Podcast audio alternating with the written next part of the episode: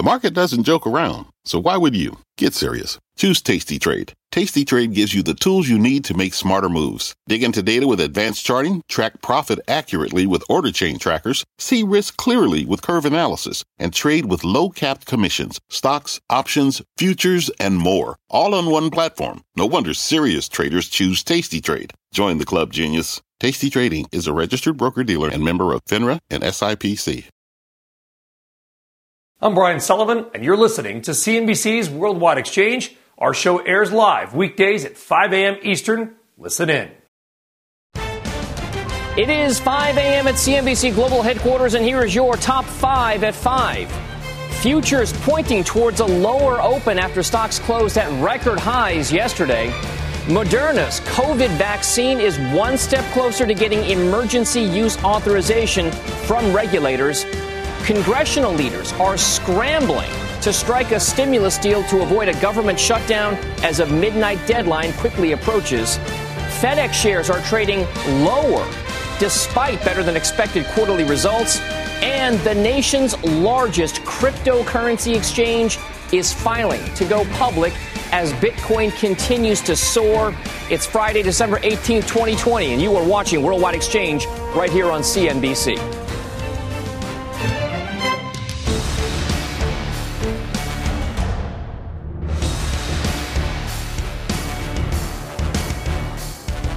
Good morning and happy Friday. I am Dominic Shewin for Brian Sullivan today, and here's how your money and the global markets are setting their day up, with futures pointing to some mixed pictures right now. A slightly lower open implied for the Dow Jones Industrial Average, just about 17 points to the downside, pretty much flat for the S&P 500, and just a mere 7-point decline for the overall Nasdaq at the opening bell if these futures moves hold into regular cash equities trading.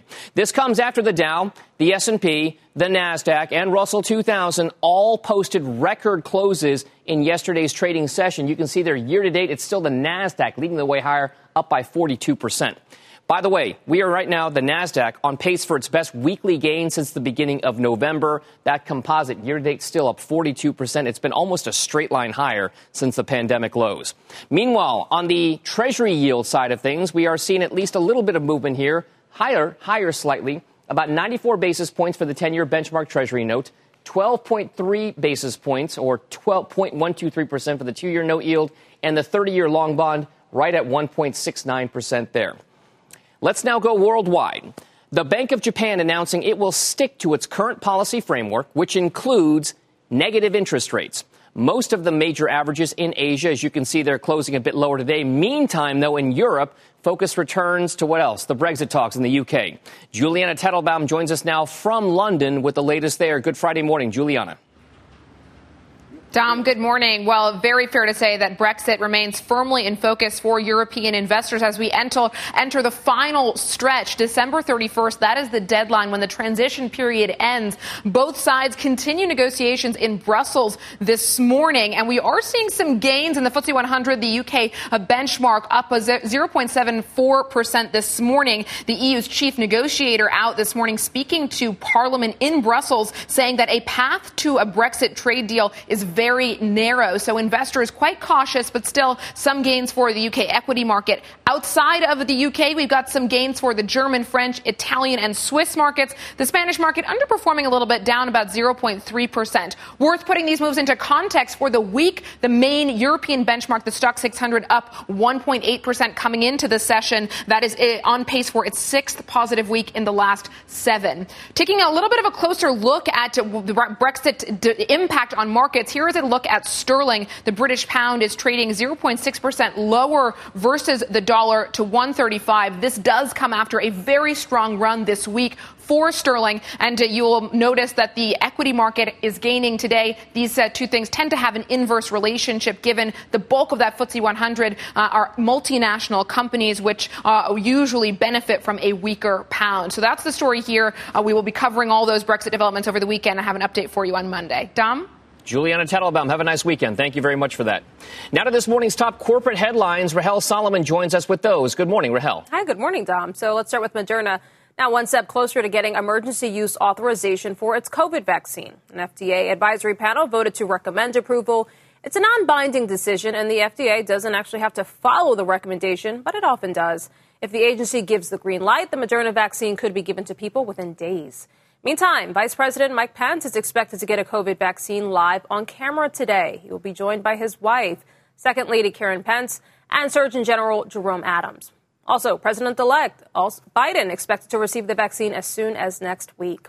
Microsoft was hacked as part of a large-scale cyber attack believed to have been backed by Russia. Company executives said on Twitter that Microsoft had been looking for indicators of the hacker and the hijacked software from SolarWinds. They found malicious code and removed it. Now, other victims of the cyber attack include the U.S. Treasury as well as the State and Commerce Departments. And finally, the Trump administration is reportedly set to add about 80 more Chinese companies to the Commerce Department's blacklist. This is said to include SMIC, which saw its shares slide in Hong Kong trading. On the news, you can see shares are down about 5.2%. Done. All right. Thank you very much, Rahel Solomon, for those headlines. Now to this morning's other developing story out of Washington, D.C. Congressional leaders are trying to finalize a deal on a COVID relief package while also avoiding a big government shutdown. NBC's Tracy Potts has the latest from Washington. For millions of Americans devastated by COVID-19, losing benefits just after Christmas, lawmakers promise help is on the way. We're going to stay right here, until we're finished, even if that means working through the weekend, which is highly likely. We're very close to an agreement, but the details really matter. Details on $900 billion to help small businesses and extend unemployment. 885,000 Americans filed for the first time last week. To be honest, I've run out of what I'm going to do next. There's $600 for every eligible adult. Not everyone wants that. What could be dumber as an idea to print up money we don't have? This emergency relief includes millions to distribute vaccines. Vice President and Mrs. Pence and the Surgeon General get theirs today, with key members of Congress up next. The FDA could approve a second vaccine today as the U.S. hits another day of record cases. I think by next Christmas will be close to normal. President-elect Joe Biden on The Late Show last night urging Americans to hold out one more year. So tonight is also the deadline at midnight for government funding, trying to avoid a shutdown since lawmakers want to link that with COVID funding, Dom. What they're likely to do today is pass another short-term extension, at least through the weekend, to try to get both done. So, Tracy, if we do have this kind of a situation developing right now with the time frame that we're talking about, if a deal gets done, we know it's not comprehensive. Both sides aren't getting everything that they want. What exactly then is left to negotiate down the line if we do get some kind of a makeshift package done for COVID relief right now? Yeah, so the two big things that are left out are liability protection for small businesses regarding COVID and state and local funding. Republicans want the liability protection. Democrats want the state and local funding. This is money they say that cities and states need to pay teachers and police officers and others on the public payroll. All of that likely to get bumped over into the new year and the new Congress. All right, Tracy Potts live in Washington, D.C. with the latest there. Thank you very much. Let's turn now back to the market. Stocks once again hovering at record highs in what's been a very banner year for investors. Who would have figured in 2020? It's also been an especially good year for both initial public offerings and special purpose acquisition companies, or SPACs, making their way onto the markets now. For more, I'm joined by Daryl Crate, founder and managing principal at Easterly Partners. Daryl has a very interesting perspective. He's been on that private equity side of things before. Daryl, let's talk about whether or not the initial public offering market, IPOs and SPACs, are they signaling a bubble-like market that we saw like back in the late 1990s? Well, I think, Dom, what you're seeing is this could be the beginning of the roaring 20s. There's a lot of capital that's been sitting on the sidelines for too long that's looking for high-quality companies to bring to the market. Valuations are high. You know, interest rates have been incredibly low. There's pent-up demand, and there's a real opportunity for attractive equity to enter these companies and help them grow. You know, we've seen $80 billion that's been raised in the SPAC market, and these are high-quality sponsors that are going out to find high-quality companies to bring to the market, and that's that really works for both the companies and for investors. It seems almost anecdotally like these days, Daryl, you hear more about companies coming public through SPACs as opposed to the traditional IPO process. What exactly then does that tell you about maybe the overall market valuation, or is it simply a cost feature and maybe more of a logistical issue, a preference to go SPACs versus IPOs? Yeah, I think there's a preference. I mean, if you're a company that has not been in the public markets, you want a sponsor. And a SPAC allows for a sponsor to work with a company over months, maybe even a year, to help them, prepare them, get them ready to go public. I mean, it's kind of like if you were to apply to college and not have a guidance counselor. That's what it is to work with an investment bank. But here, having a trusted, aligned sponsor working with you really does improve your chances for success.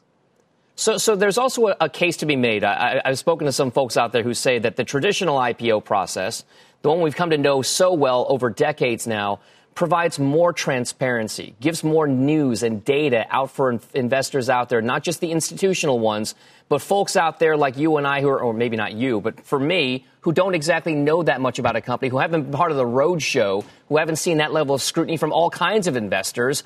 How exactly then does that resonate with you? SPACs basically have one sponsor, they take it public, and then it's just a public company. Yeah, Dominic, it's a great question.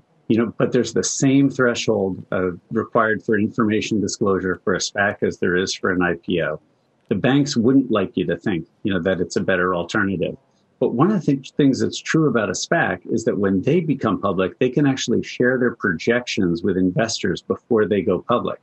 In a bank, it's behind a wall. It's among analysts, and it kind of comes out in a way that isn't very direct.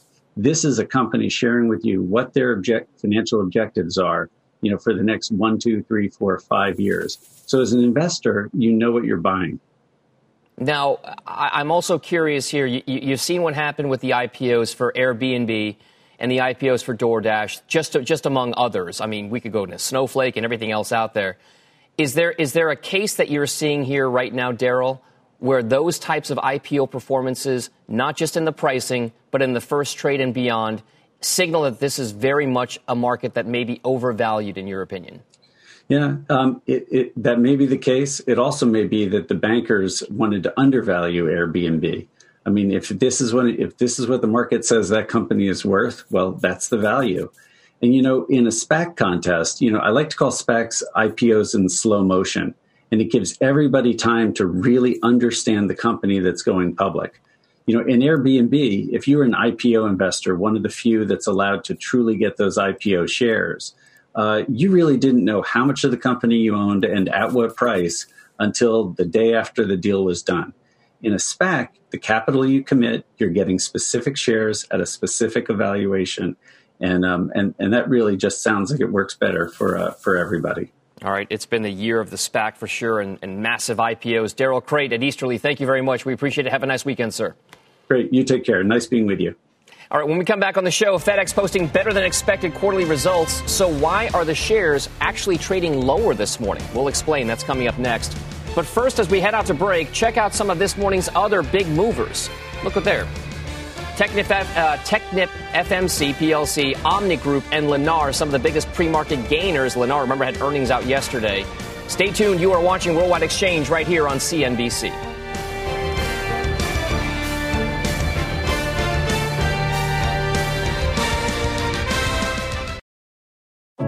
What does it mean to be rich?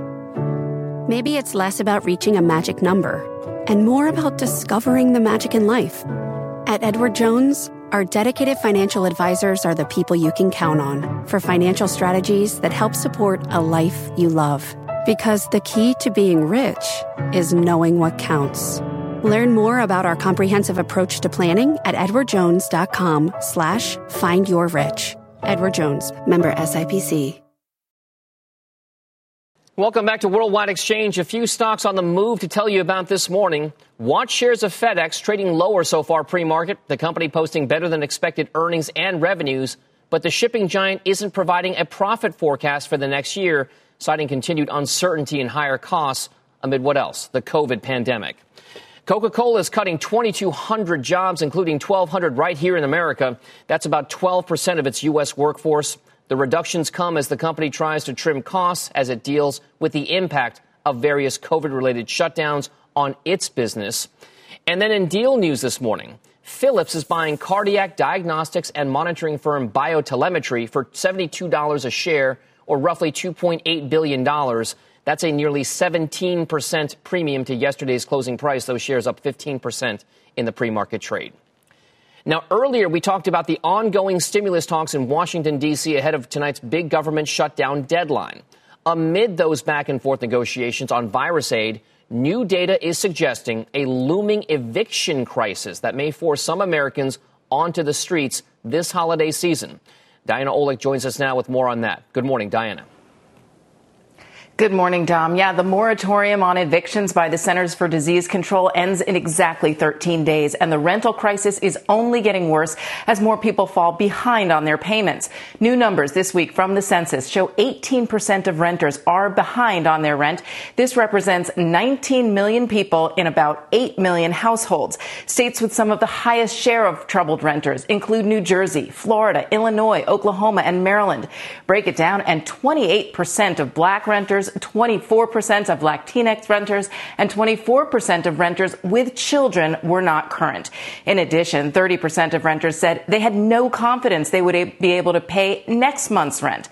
Now, in the latest stimulus package being negotiated on the Hill, the CDC's eviction moratorium does get extended until the end of January. But more importantly, there is $25 billion in aid to renters and landlords that would be used for current and past rent, as well as utility payments. Now, there are, of course, multiple qualifications for that, including proof of unemployment or significant loss of income due to COVID.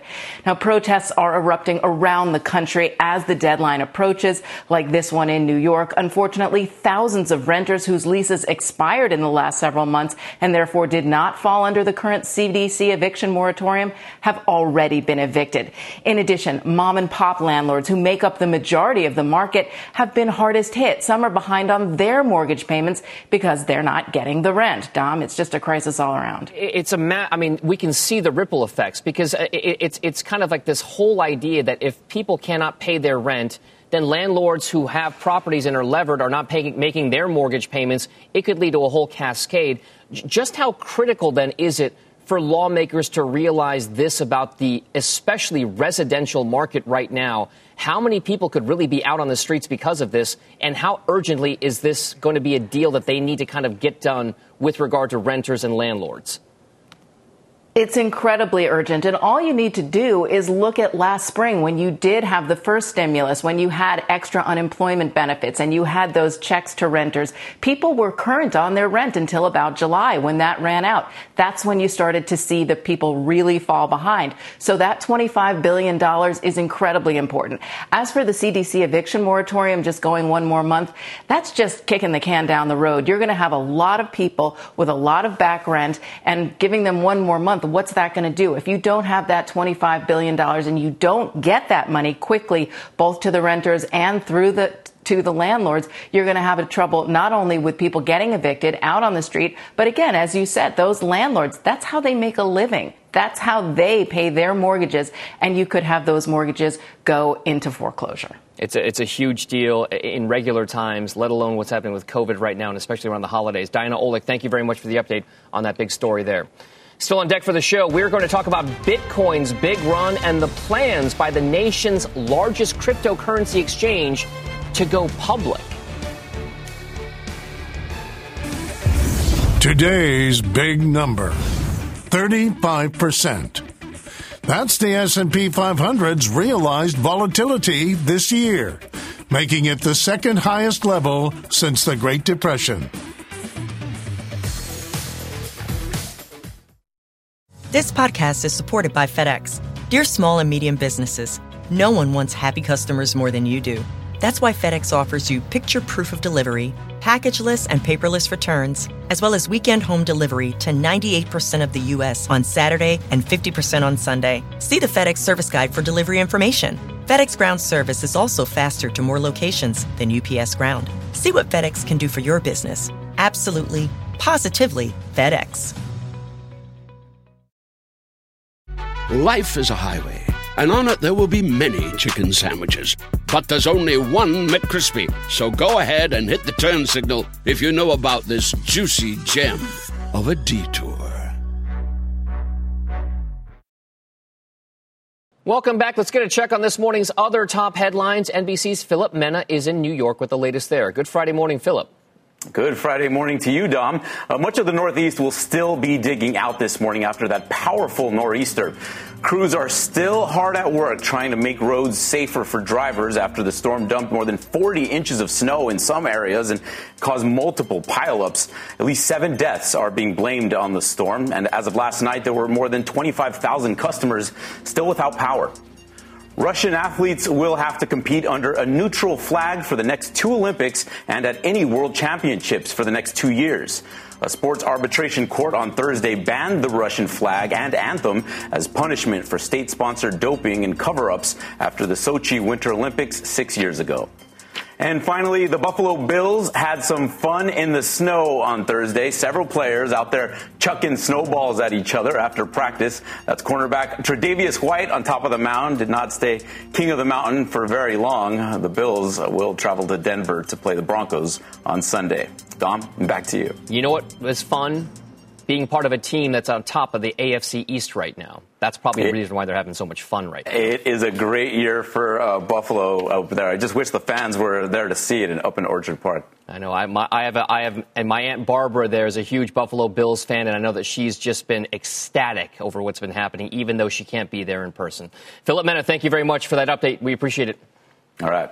Coming up on the show, a live report from Washington as congressional leaders scramble to reach a new stimulus deal and a government funding plan.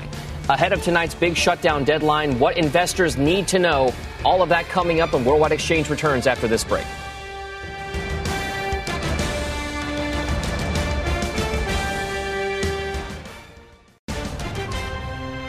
Good morning. Stocks take a breather right now as the major averages trade right near all-time highs. D.C.'s deadline. Congressional leaders try to reach a deal on COVID relief and government funding as the risk of a shutdown looms. And like father, like son, check out that video. Tiger Woods has a special playing partner at this weekend's PNC Championship, and the video will have you doing a double take. It's Friday, December 18th, and you are watching Worldwide Exchange on CNBC.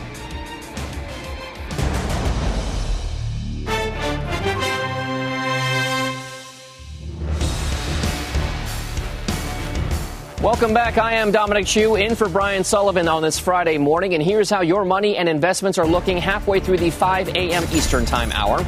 Stock futures are taking a bit of a break. You can see right now the Dow Jones implied lower by just about 23 points. Very, very marginal declines here. The S&P off by a whole 1 point, not even a percent, just a point. And the Nasdaq implied lower by 11. So some stability in that after hitting record highs for many of the major indices in just yesterday's session. Now, bonds continue to trade a little bit more steady as well. 10-year benchmark note yields currently about 94 basis points or 0.94%. 2-year note yields a hair over 12 basis points or 0.123%, and the 30-year long bond 1.69%, the last trade there. We also continue to watch Bitcoin. Why? Because it's been a surge as of late. You can see there $23,045, the last trade there, up 1%. It got as high as $23,700 plus at one point in yesterday's session, but look at that. 221% year-to-date gains for Bitcoin.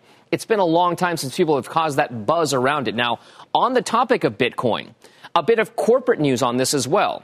The iron is hot for this, and that means digital currency exchange Coinbase is looking to go public. It confidentially submitted a draft registration with regulators yesterday. So Coinbase, the biggest exchange operator for cryptocurrencies in the U.S., looking to go public while the iron is hot for the overall crypto market.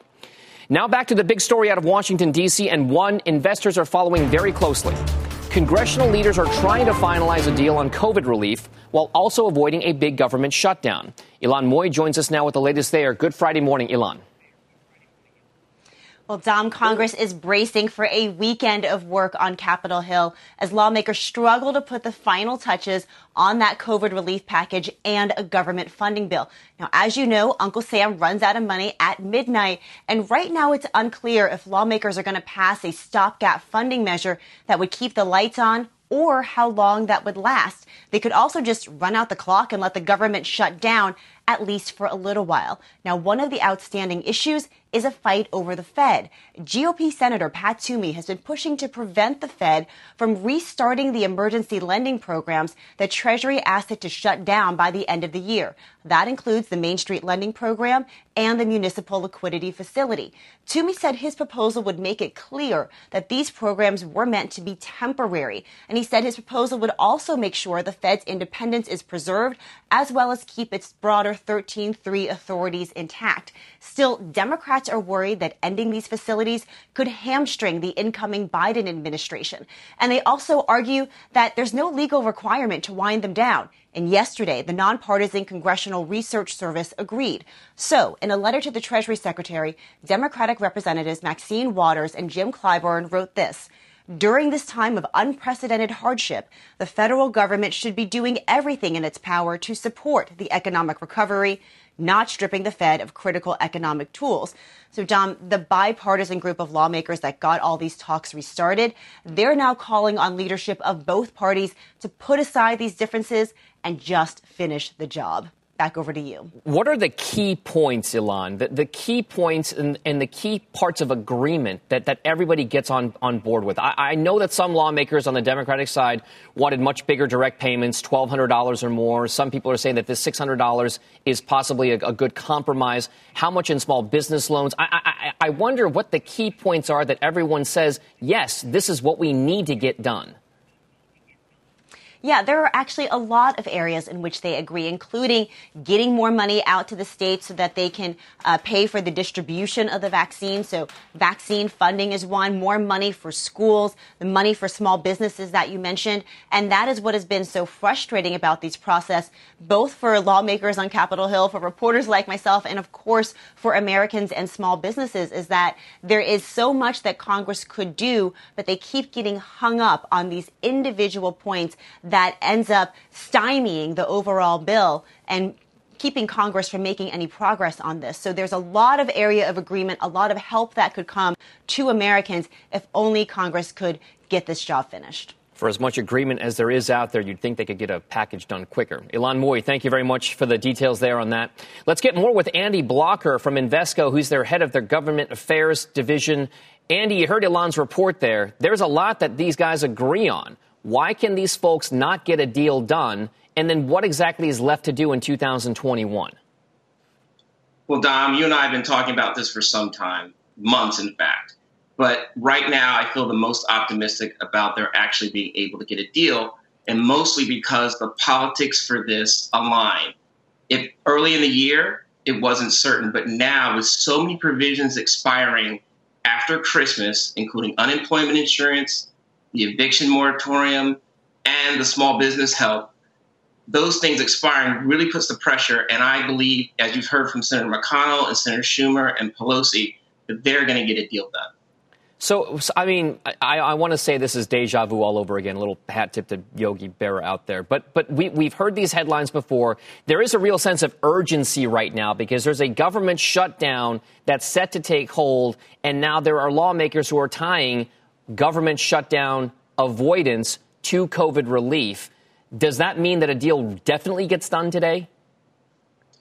Well, I don't think it means it definitely gets done today. I think you have time. Even if the government shuts down today, technically, you have the weekend. And where that really doesn't impact is when you get to Monday and Tuesday, we might have a bigger impact. But even with that right now, since we're in the holiday season, you won't really see the impact. So really, they have until Christmas to get this done.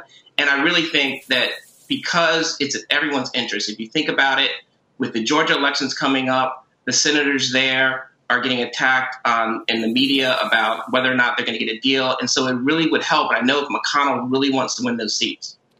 You have you work for a financial company at Invesco. You run a group that looks at U.S. government affairs. What exactly then does your group look at right now as being the biggest risk for investors coming out of Washington, D.C.? Well, I think the biggest risk for investors is not getting a deal. I mean, right now, if you don't get this deal, the market's already kind of baked this deal in right now. And if Washington is shown as ineffective at this level, it's really tough. Beyond that, beyond Washington, I'd say it's really about the vaccine. It's about, can we get the vaccine out in time? You've heard that on your show multiple times. If by the spring and by the summer we have a lot of progress on the vaccine, not only does it help us from a health perspective, but it also helps the economy. That's when you can get restaurants open. That's when you get the economy going. And so we're really watching that in the longer term. You mentioned that the markets have fully priced in the expectation of government action right now. That also implies that if they don't act, there will be a market drop. How deep do you think a market drop would be if congressional leaders in the White House do not come to some kind of a deal to both keep the government open and get stimulus out to many of the Americans out there who need it the most? As far as the market drop, I think it'll be shallow, if anything, and temporary, because even if they don't get it, you know they're ultimately going to get a deal. Honestly, Dom, this deal is actually much more important with respect to how individuals out there who are hurting. You and I are on the top side of the K economy. We get to work from home. But for those who are unemployed or those who actually have to get out and go to work and under hardship conditions, that's really it's impacting. So this is the part that's impacting lives. I think the markets are going to be fine overall. All right. So you mentioned the K-shaped. What exactly happens next year under a Biden administration to narrow that K, to make sure that the Americans hardest hit by the economic downturn actually start to get brought up? So you're going to see, if you get this down payment on COVID relief package, he's going to come back, President Biden will come back and try to get COVID stimulus to really get the economy going. He can also work towards infrastructure. That's where he's really going to focus.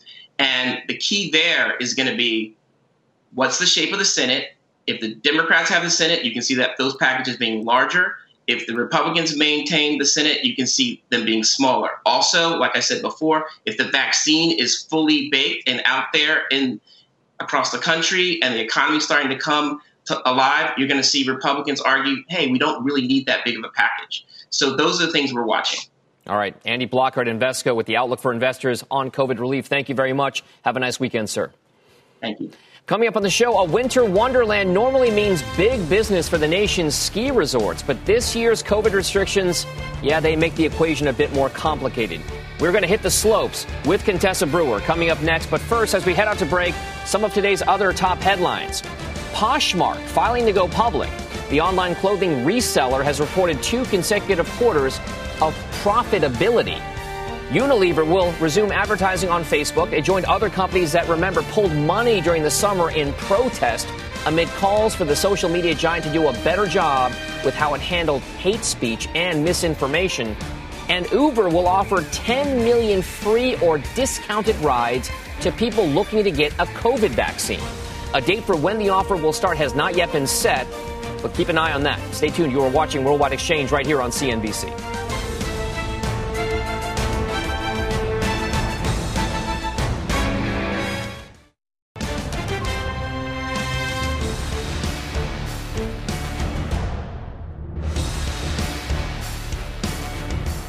The streets are wet there, and there's still a little bit of snow, but it looks a heck of a lot better than it did about 12 to 24 hours ago.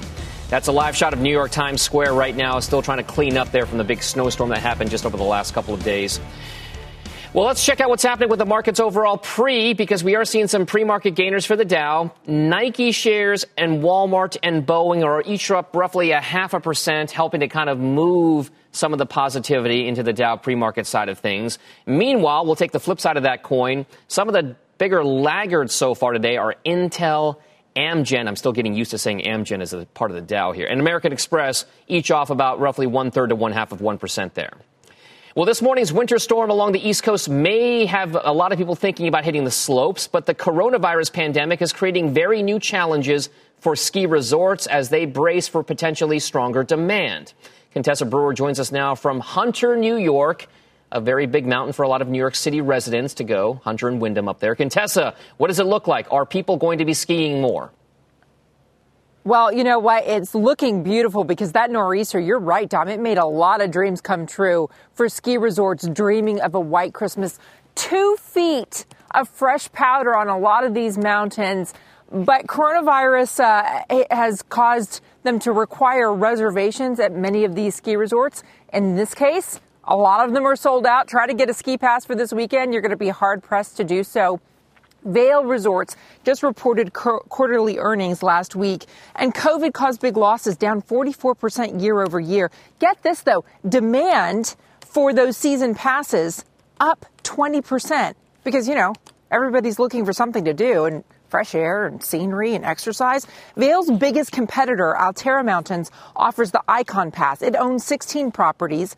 Its CEO told us the drive-to ski hills are in high demand. Fly-to destinations are having a tougher time. And, of course, there's a lot of costs associated with these COVID precautions.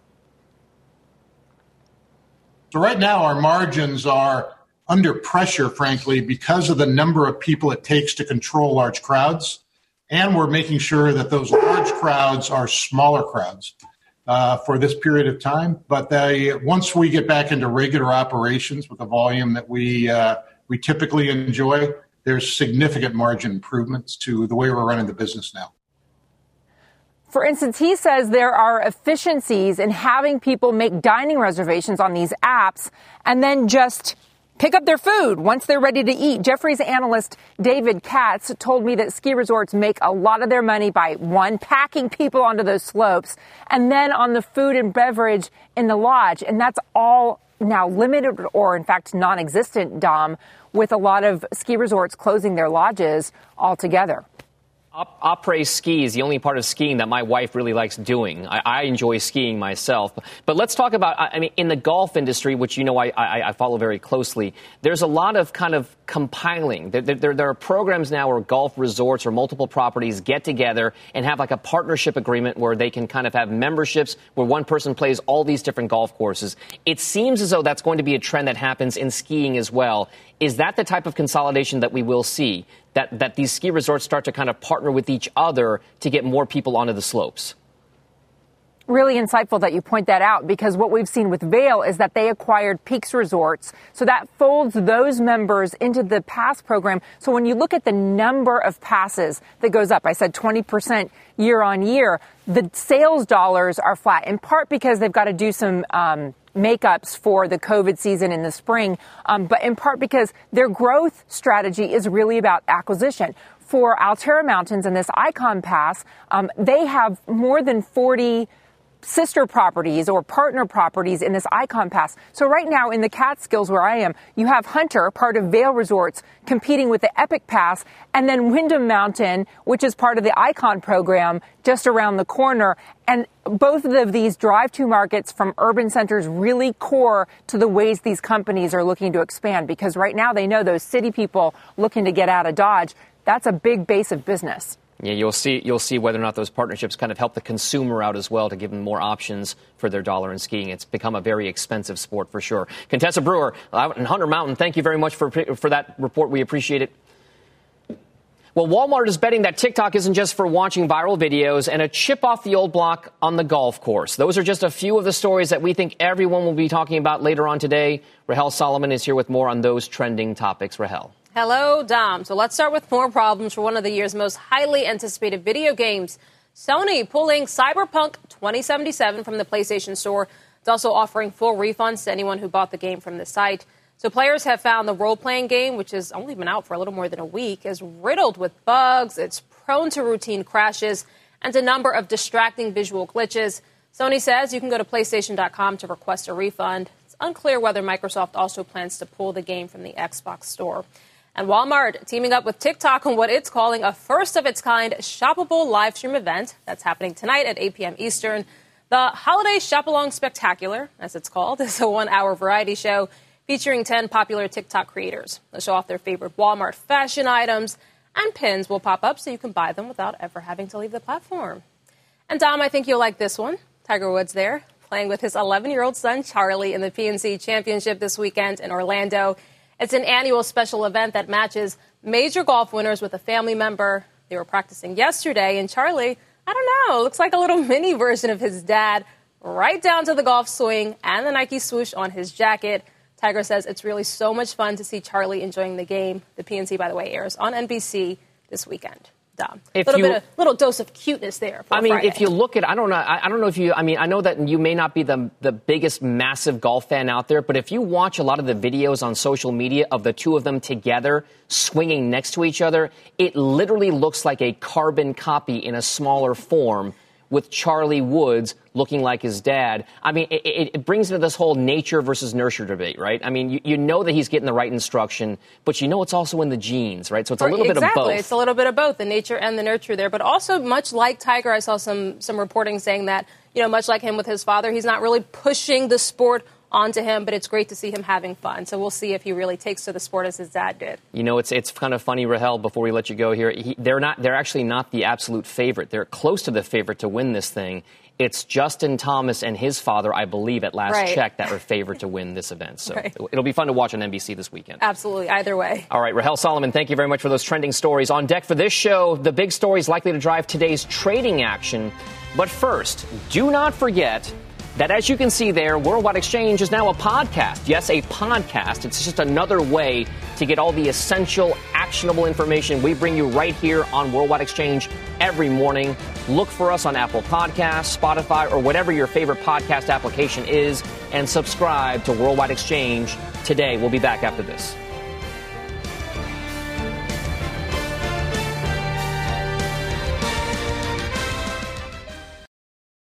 All right, futures right now pointing to at least a little bit of a mixed open at the opening bell. Slightly, I guess, lower action going right now. You can see there. Now, take a look. The broader markets are coming off a record-setting session. All three major averages closing at near record highs and new highs over the weekend here amid optimism over vaccines and a potential deal in Washington, and despite disappointing economic data and rising COVID cases here. But take a look at some of the themes that we're seeing develop so far this year. First of all, growth versus value. This particular white line shows the growth-oriented stocks within the larger cap Russell 1000. The orange line shows the Russell 1000 value-oriented stocks. These two ETFs track it. Look at how big they were trading pretty closely pre-pandemic. You can see here, right?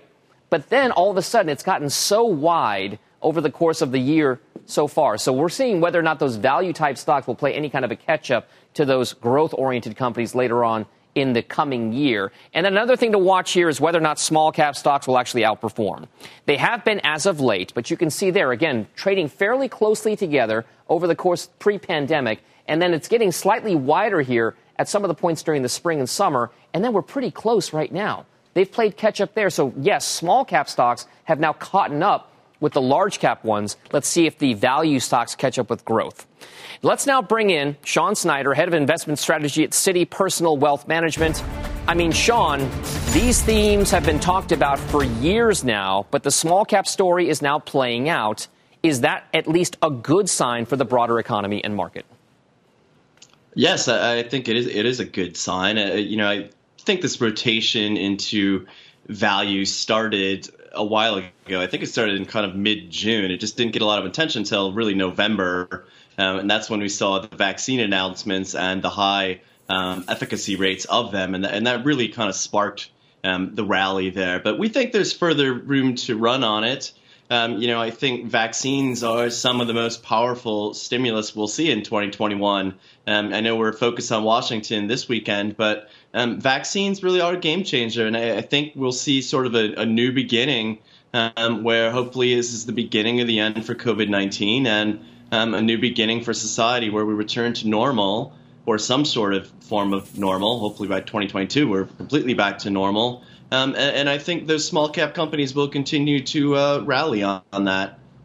Now, Sean, two words that I've heard mentioned a lot over the course of the past several weeks are priced and in, implying that the levels that we're seeing in the market right now already reflect all the optimism from the COVID recovery in 2020 and beyond into 2021. How much then is actually then priced into the market? And if so, how much more can it go?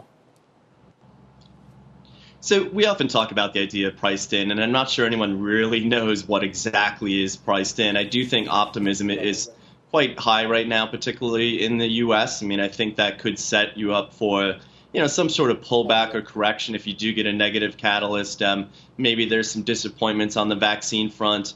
Maybe the runoffs in Georgia on January 5th for control of the Senate you know, causes a bit of a pullback. But at the end of the day, I think if you look at these stocks that were really damaged by COVID, not the technology stocks are the ones that benefited, but the ones that suffered, airlines, casinos, you know, they still have negative returns year to date. So I think to say that it's fully priced in those segments of the market is not true. It may look like it's priced in when you look at the headline index because of the heavy concentration in technology, but there's significant areas of the market that has not recovered yet, but we think will recover more in the year ahead. So from a strategy standpoint, then, investors have to look towards different allocations right now. How do you balance the whole trend is your friend trade with mega cap technology and comm services versus the mean reversion trade, which is all of these travel and leisure and hospitality companies going back to kind of where they were pre-pandemic? Right. So I don't think you have to abandon technology companies. I think they were good companies before the pandemic, and it seems like in some cases maybe even better companies after the pandemic. But, you know, the valuations there are much richer. You know, you think of a major phone maker that happens to, you know, be a type of fruit, has a higher valuation than the FTSE 100 in the UK. Now, it's really not a comment on the valuations there, you know, or that one particular valuation, but it points out that there's actually pockets of value elsewhere. And particularly, I think if you look overseas, the PE ratios there, you know, are high, but they're lower here than they are in the U.S. Also, if you have an expectation for a weaker U.S. dollar, that benefits U.S. investors that invest in foreign assets. So investors might start to look overseas in the year ahead. They haven't rallied as strongly as the United States has. They're still playing catch-up. So you really have to kind of look around a bit. It's not quite as easy as it was in 2020. It's hard to say. It feels weird saying that 2020 was an easy year, but with such massive fiscal stimulus and monetary stimulus, it turned out to be a much better year for investors than we expected. All right. Sean Snyder at Citi, thank you very much. Have a nice weekend, sir. Happy holidays. Thank you, too. Happy holidays. All right. Thanks very much. That does it for here on Worldwide Exchange here. Check out the futures right now because, again, showing some stability. Dow Jones implied lower by just 15 points. Squawk Box is coming up next. You've been listening to CNBC's Worldwide Exchange. You can always catch us live weekdays at 5 a.m. Eastern only on CNBC. Life is a highway, and on it there will be many chicken sandwiches. But there's only one McCrispy, so go ahead and hit the turn signal if you know about this juicy gem of a detour.